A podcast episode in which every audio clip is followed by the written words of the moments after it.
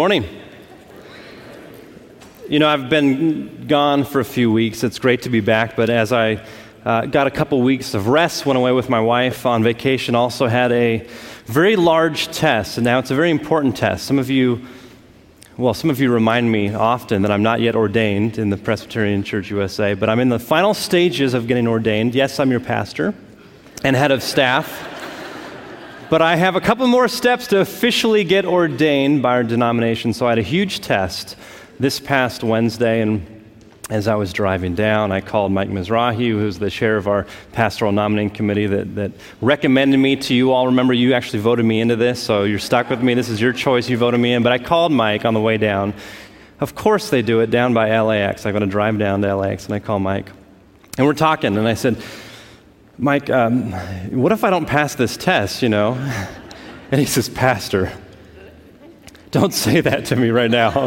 I said, You might have to chair another PNC if I don't pass this. He says, Don't say that to me, Pastor. But it, I think it went very well. I have yet to receive the results, but I felt very good about it. But my last step, if you could be praying, Six days from now, on Saturday morning, I have my oral exams. I get examined on the floor. Uh, basically, they interview me in front of a group of people. And I love this. The location of that is actually where my spiritual journey, in some ways, began.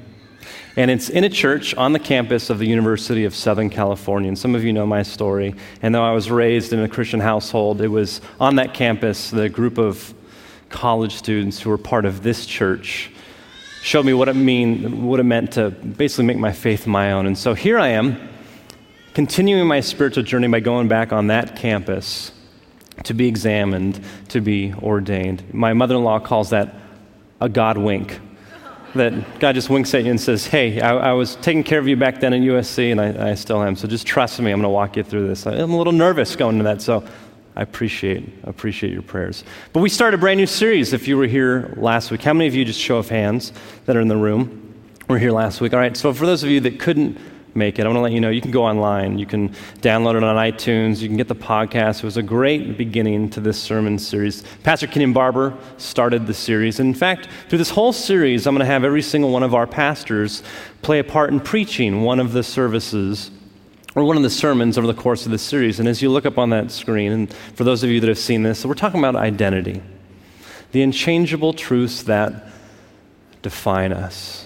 Now, identity, I know, you know, it's a slippery thing when you talk about identity. I mean, trying to answer the question, who are we? I mean, what does that mean to say, who are we? Who am I? Who, you know, who are you? Who are we? That's a, that's a slippery thing. It's hard to really grasp. It's hard to sink your teeth into the topic of identity, yet perhaps there's no greater topic that changes how we see ourselves, how we see each other, the decisions that we make, the, the choices of how we interact with one another. And before we talk about what we're going to do as a church, which I know many of you are, are, are waiting. You want to hear, okay, what are we going to do as a church? What's our vision? You know, I want to do something for Christ. What does it mean for us to do something to make you know, LA, the greatest city uh, in America for Christ. What does that mean? What do we have to do? Are we going to do something different? Are we going to do that? What, what are we going to do? Well, before we talk about what we're going to do, we need to talk about who are we going to be?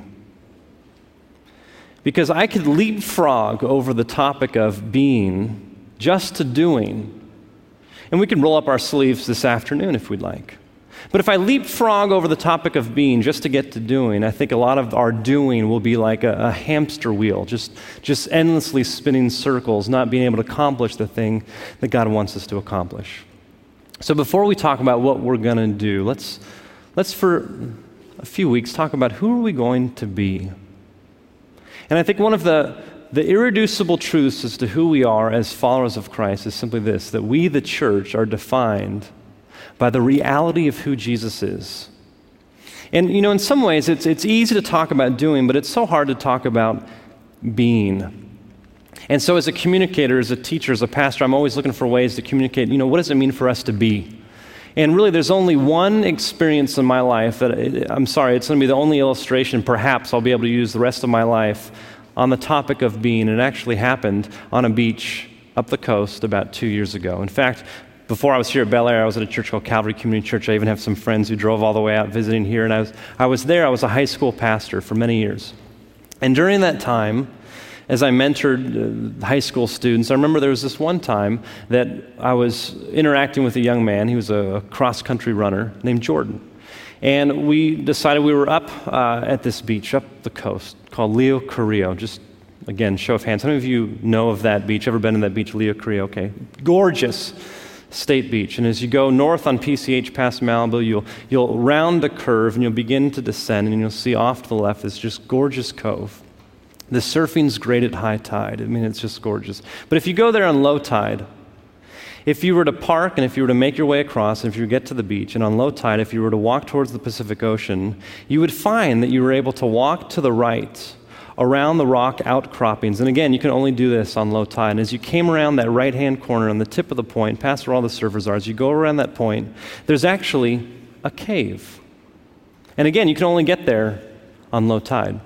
And so I took Jordan there. We were there on low tide. We walked in and we ran rounded this corner and we got inside this amazing, it's a sea cave. And as you get down, as you crawl in, it goes all the way back, all the way back, almost to the ivy in the back of this sanctuary here. And as we crawled back in there, it's, it's just so amazing. It's this, this natural acoustic amphitheater. There's just this sand below you, the, the rock above you. The light is shimmering in, bouncing off the Pacific Ocean. You can hear the sound of the waves crashing. You can hear the kids and the people laughing and playing. You can hear the seagulls off above. Just this amazing moment, right? And I'm sitting there, and I must confess, I didn't intend for it to be a really deep spiritual question. I just said, I, I, simply asked him the question, I asked Jordan the question, I said, What did this cave have to do to become a cave? I mean, it's kind of a, I know. His answer makes the question sound brilliant. but I did not intend the question to be brilliant. I just what, you know, what did this cave have to do to become a cave?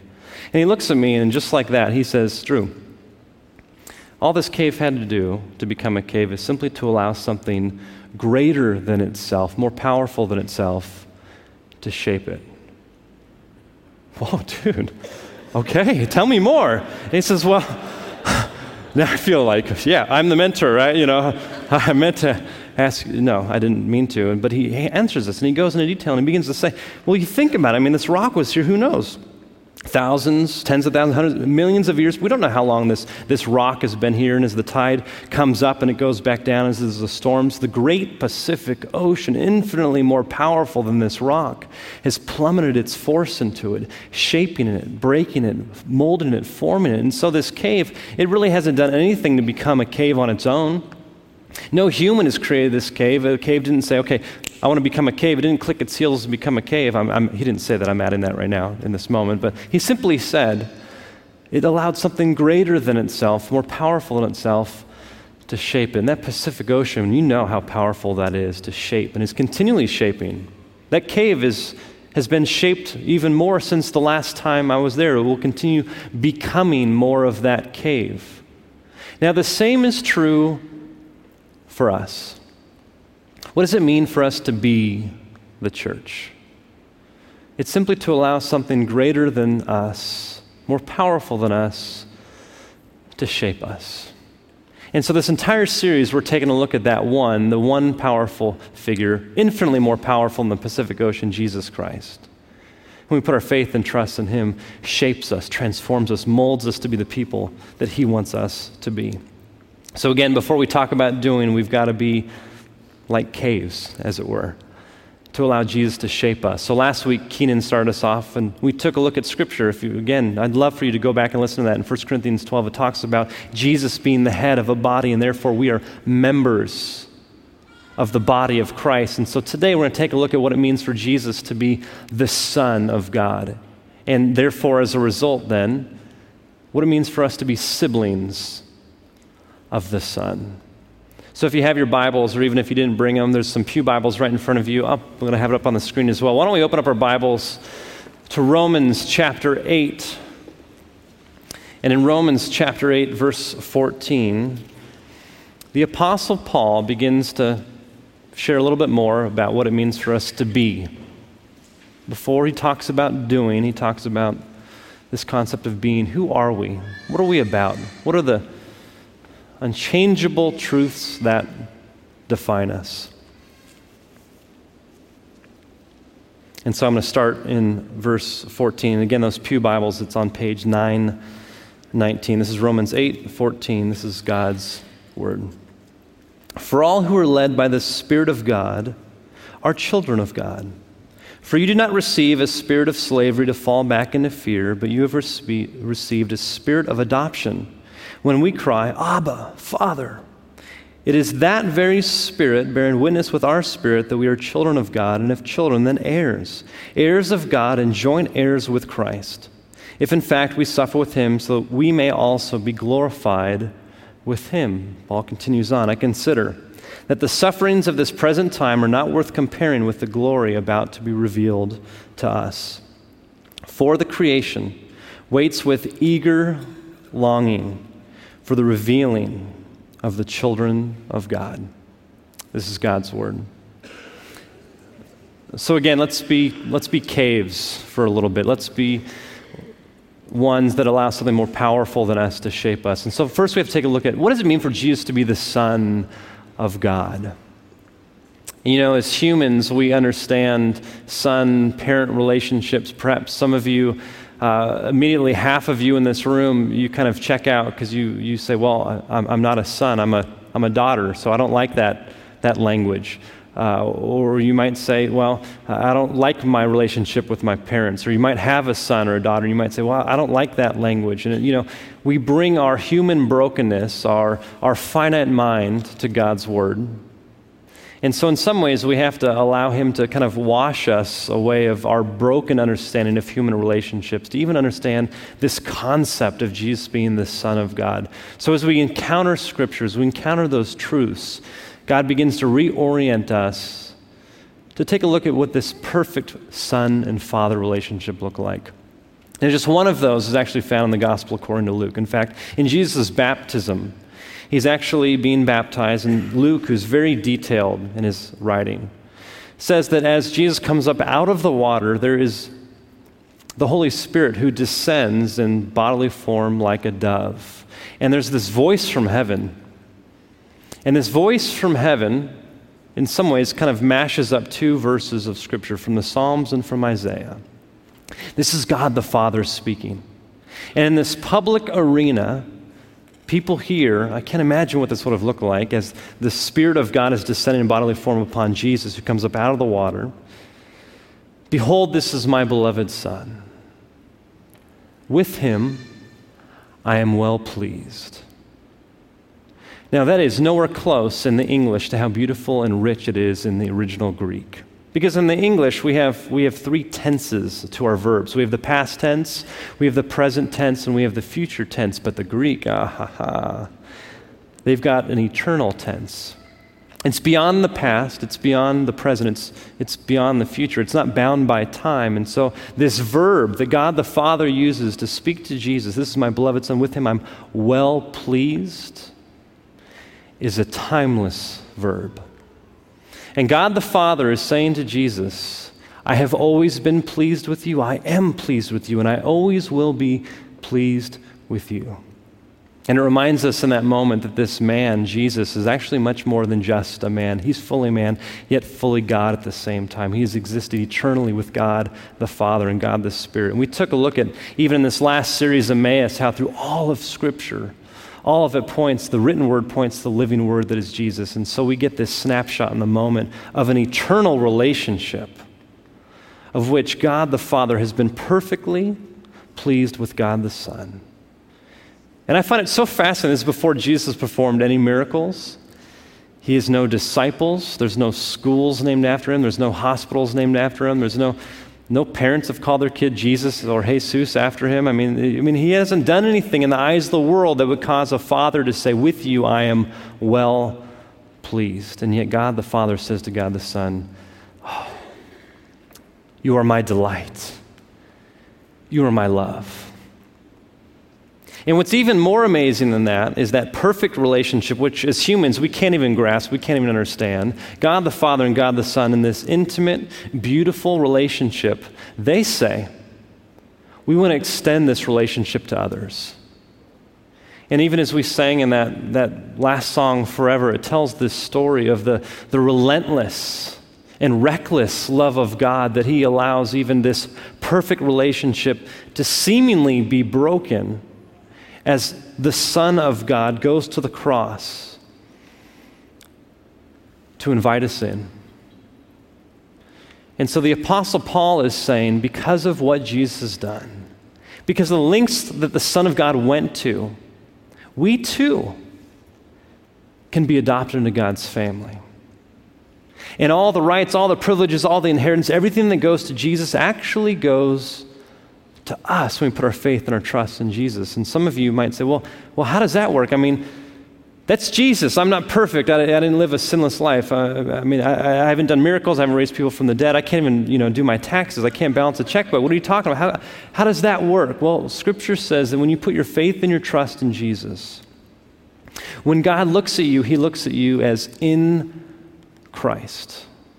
And we don't have time right now, but I want you later today, this is your, your little assignment. Go to Ephesians chapter 1. Just read the first chapter later on and read through and circle perhaps every time it uses the phrase in Christ. And Paul says that because you're in Christ, you've been adopted into God's family. Because you're in Christ, you have this inheritance. Because you are in Christ, ready for this? God looks at you. No matter what you did last night, no matter what you did last month, no matter the things that you have not yet done that you wish you did, God looks at you in Christ and says, I have always been pleased with you. I always have been, I am, and I always will. And when you can grasp the truth of that reality,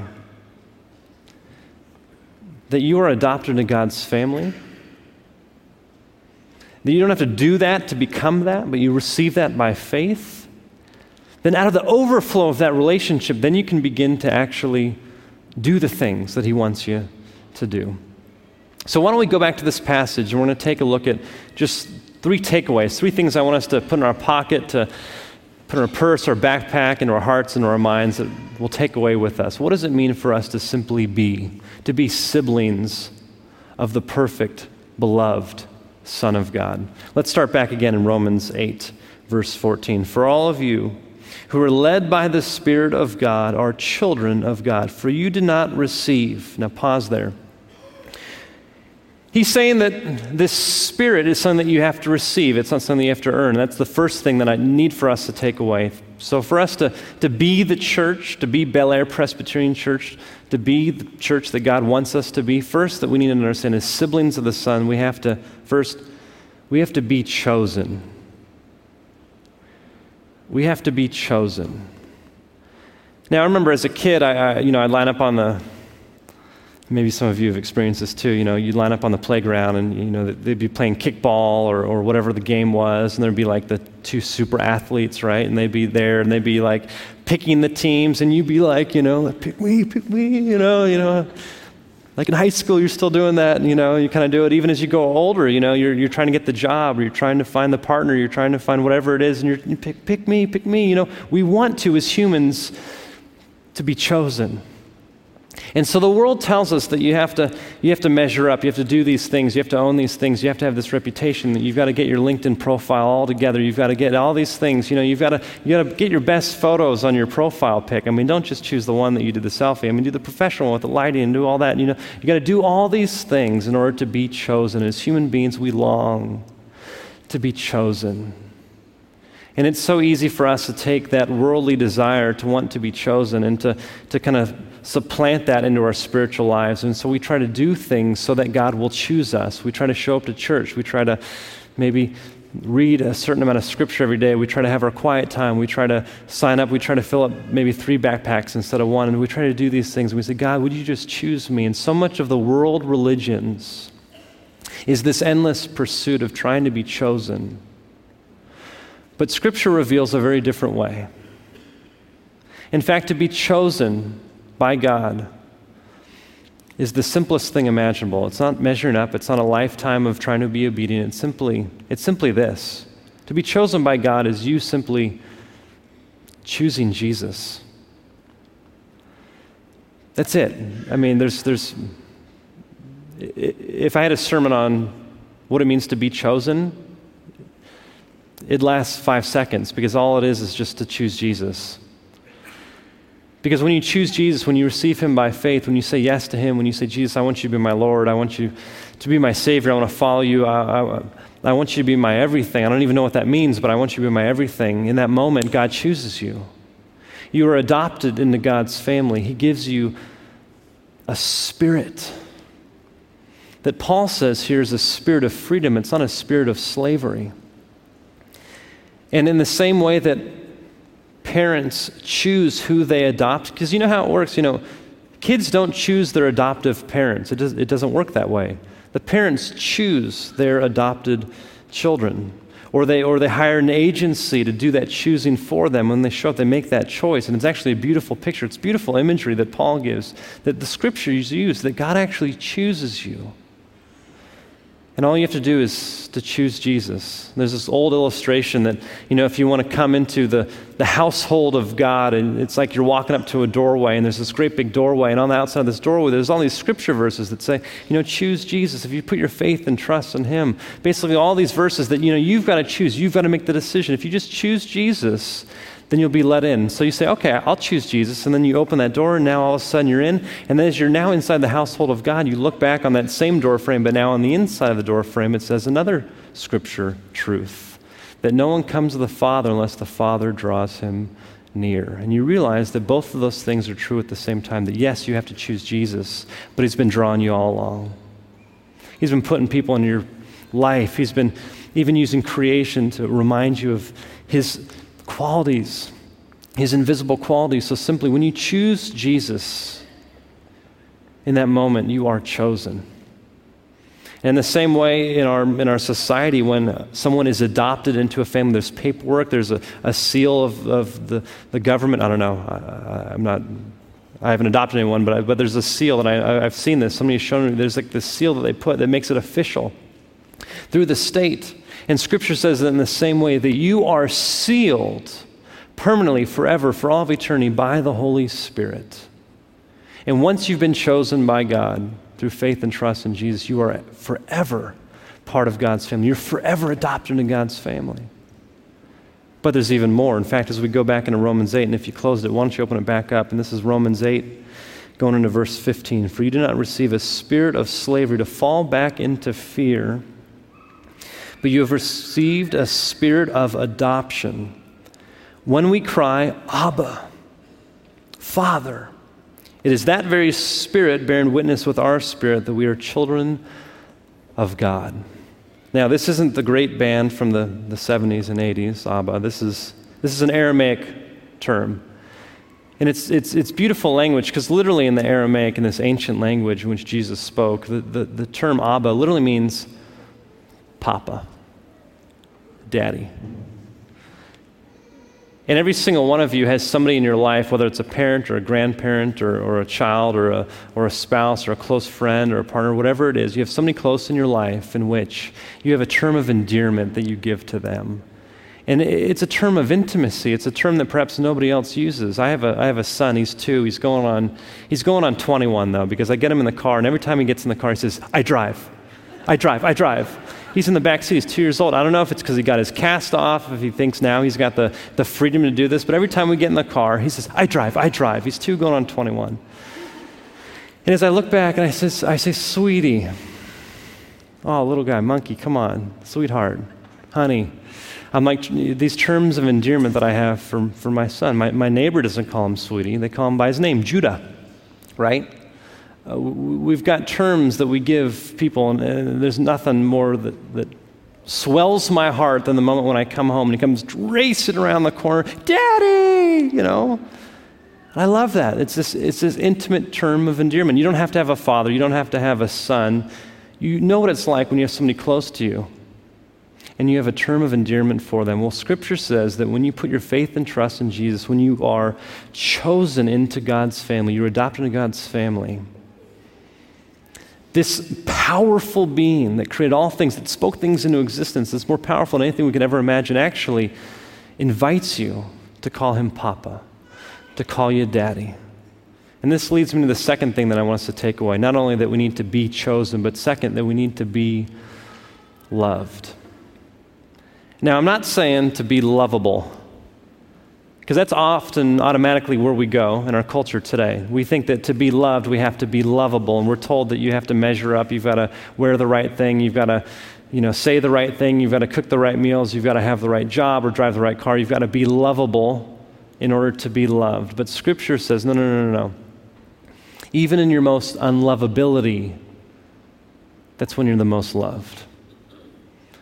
In fact, God's love for you transcends even your thought of trying to be lovable for Him. There's this beautiful part in Scripture in Deuteronomy chapter 7.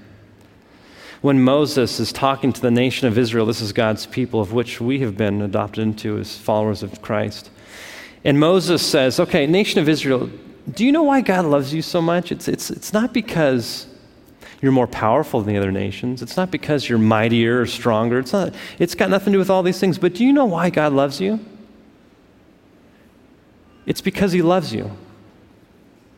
And if you follow the logic of that, that thought, it's mind boggling because He loves us because He loves us. Well, yeah, why does He love us? Well, because because he loves us. Yeah, but why does he love us? I mean, what do I have to do? Scripture says he simply loves you because he loves you. And Paul gets even more specific in the book of Romans, of which we're reading from. And he says that God actually demonstrates his love to you. He doesn't just think it, it's not just a thought, it's not on like a coffee mug like I love humans. It, literally, he demonstrates his love to us in this that while we were still sinners in the midst of our brokenness, while we were the most unlovable, Christ died for us. And so, this perfect relationship with God the Father and God the Son, which God the Father said to God the Son, With you I've always been pleased. He says, Let's extend this love to anyone else who wants to be a part. And so, Christ dies so that you might be brought in. And so, to be the church that God wants us to be, before we do anything for Him, we've got to be siblings of the Son. We have to be chosen by choosing Jesus. And We've got to be loved by simply just receiving the love that God wants to lavish upon you. And I imagine that some of you in this room, perhaps like me sometimes, we don't feel lovable. We don't feel like we have earned God's love. But God says, My love transcends that, is bigger than that, more powerful than that. Later on in Romans 8 in this chapter, this scripture says there's nothing that can separate us from Christ's love, nothing outside of us nor inside of us. Will you saturate your life in the truth that you too are beloved of the Father when you put your faith and trust in Him? Let's go on here. This is Romans 8 now in verse We'll continue on in verse 17. And if children, then heirs, heirs of God, and joint heirs with Christ. If in fact we suffer with him, so we may also be glorified with him. I consider, Paul says, that the sufferings of this present time are not worth comparing with the glory about to be revealed to us. For the creation waits with eager longing for the revealing of the children of God. And this is the last thing that we have to receive. Not just that we need to be chosen, not just that we need to be loved, but that we need to be. Okay, now bear with me here. I've made up a word, okay? And it kind of went okay in the 9 o'clock service, so I'm hoping the 11 o'clock service will give me a little grace here. I've made up a word. Uh, there's no English word that I can find that really communicates what I'm trying to communicate. You might blame it on the fact that I went to USC. Now, some of you might blame it on the fact that I didn't get into UCLA, whatever it is, or maybe that I'm not yet ordained. Maybe you think once I get ordained, okay, then I'll finally be able to come up with the, the right English word, but I'm making up a word. That we need to be siblinged now, what I mean by that is a lot of us love to be adopted. A lot of us love the fact that we're chosen. A lot of us love the fact that we are loved. But often, we don't realize the necessity and the truth that when we're adopted into God's family, we at the same time get a father who loves us eternally, perfectly, but we also get brothers and sisters as well. Now, there's this, there's this kind of thought, very popular thought right now among Christianity in the U.S. And it's basically summarized in this statement I love Jesus, but I hate the church. It's a very popular thought. It's, it's this idea, to put it in this terms right here I love being adopted by the Father, but I, I can't stand the brothers and sisters now that I'm in family with. I mean, they, they, they have different viewpoints than me. They're, they're, they're challenging. I, I just don't like them. In fact, I just want all the blessings, all the relationship from God the Father. I want to be chosen, I want to be loved, but I don't want to be siblinged. Maybe you'll come up with a better word for me, but that's what I got, at least for today. But the truth is that when you're adopted into God's family, you are adopted not only as a child of God, but you and collectively, we are children of God. You can't have a relationship with the Father without having a relationship with his sons and daughters. John is very forceful about this. In 1 John 4, he says that we can't say we love God and at the same time say we hate our brothers and sisters. In fact, it says it doesn't work like that. And he goes on, he says, How can you say that you love God whom you can't see, but you can't even love the people around you who you do see? You see, in order for us to be the church that God wants us to be, not only do we have to be chosen by choosing Jesus, not only do we have to be loved by just receiving that, but we have to be siblinged. And we have to begin to put into practice what it means for us to love our brothers and sisters around us. And you know, in our human relationships, we do this, we kind of give grace to crazy Uncle Mike you know, always, well, he's our uncle, you know, and he comes to Thanksgiving dinner or whatever it might be, and he comes and you kind of, you put up with him because it's family. How much more infinitely so should we in our spiritual family invest even beyond putting up with one another?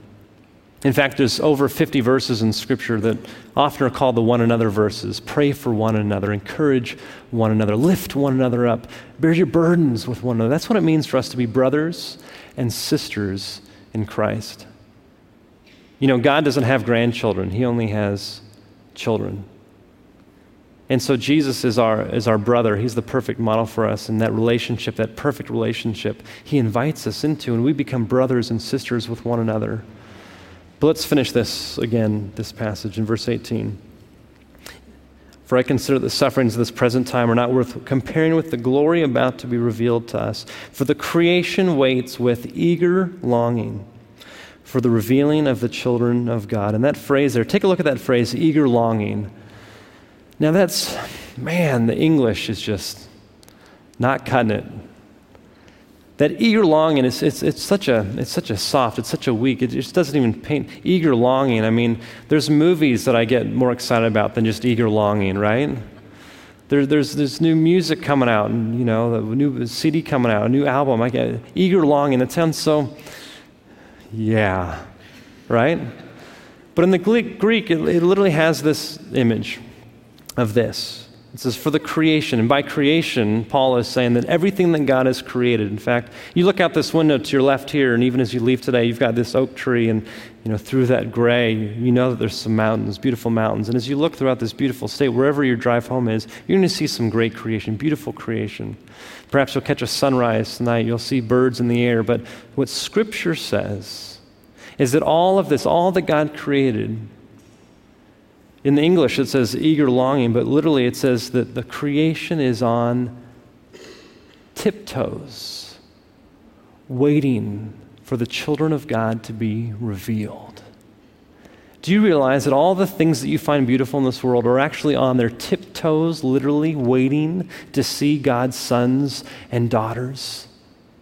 And so when you put your faith and trust in Jesus, we experience a snapshot of that, but there's going to be one day in the new heavens and new earth where we are going to fully experience and see what it means to be sons and daughters of God. I have a son, which I talked about a moment ago, that loves, he loves dump trucks. And there's something about dump trucks. Every Friday, you know, he hears it. He, has got this like crazy hearing. I, I can't hear it. And he can hear it. And all of a sudden, dump truck, you know, and he goes running, right? He goes running. And he goes into our family room and he, and he crawls up onto the couch and he pulls apart the blinds, right? And he's looking out the window, but at his height, you know, he's really small right now.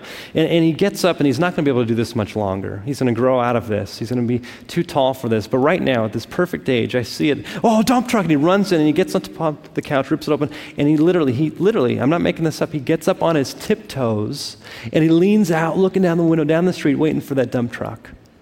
And I watch him do this, and it's so fascinating. I think about this and what Paul says that all of creation is on tiptoes, waiting for the children of God to be revealed. And as I watch him do this, and uh, maybe this is odd, but I, I, let him do it so long that he's like watching out the window on his tiptoes, and his calves begin to quiver, literally. Like he's on his tiptoes that long, and he's not that strong. He doesn't do like leg lifts or anything or calf raises, you know, so they're quivering. It's only like five seconds. I'm not like some crazy parent, right?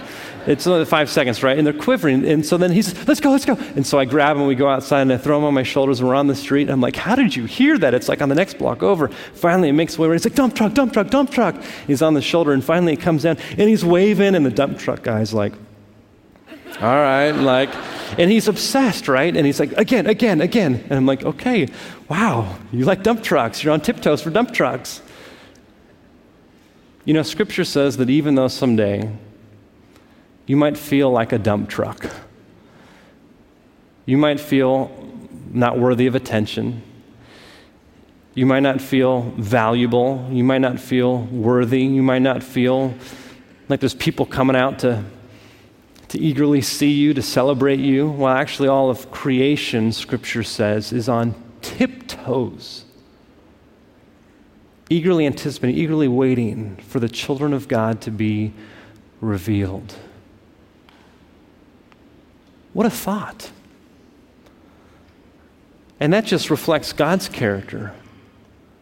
Scripture says that it's God's desire that not one should perish. God perhaps is on tiptoes waiting for us to simply choose Jesus, to say yes to Him, to put our faith in Him, to trust Him, to, to be chosen, to be loved, and even to be siblinged. So, Bel Air, will we be that church? Before we do anything, will we be siblings of the Son of God? Will we be defined by the reality of who Jesus is? Will we be shaped by something more powerful than ourselves? Would you pray with me? God, as we allow these thoughts to tumble around in our head and make their way into our heart, I pray that we would continue to listen uh, through music, through prayer, through, through your word um, these truths that you love us with an unrelenting love. That the depth of your love is deeper than our, our, our greatest low point in life. And your love is higher than the greatest accomplishment we've, we've ever attained. So may we rest in that love. And out of who we are in you, Jesus, would you empower us to be the people that you want us to be and then to do the things that you want us to do. And God, I pray for the people in this room or that are listening that have yet to choose you. And I pray that this moment, in this day, at this time, that Jesus, they would choose you.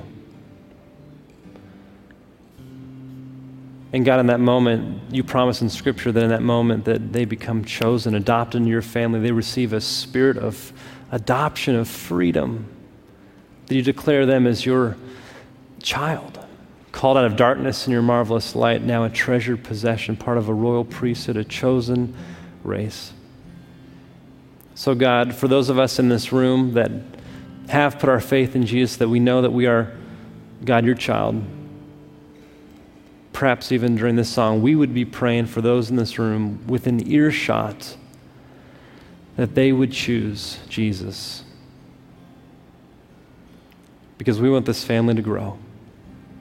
Brothers and sisters, in all of our diversity, in all of our unique quirks, bound up in you. In Jesus' mighty name we pray, and all of God say together as one family. Amen.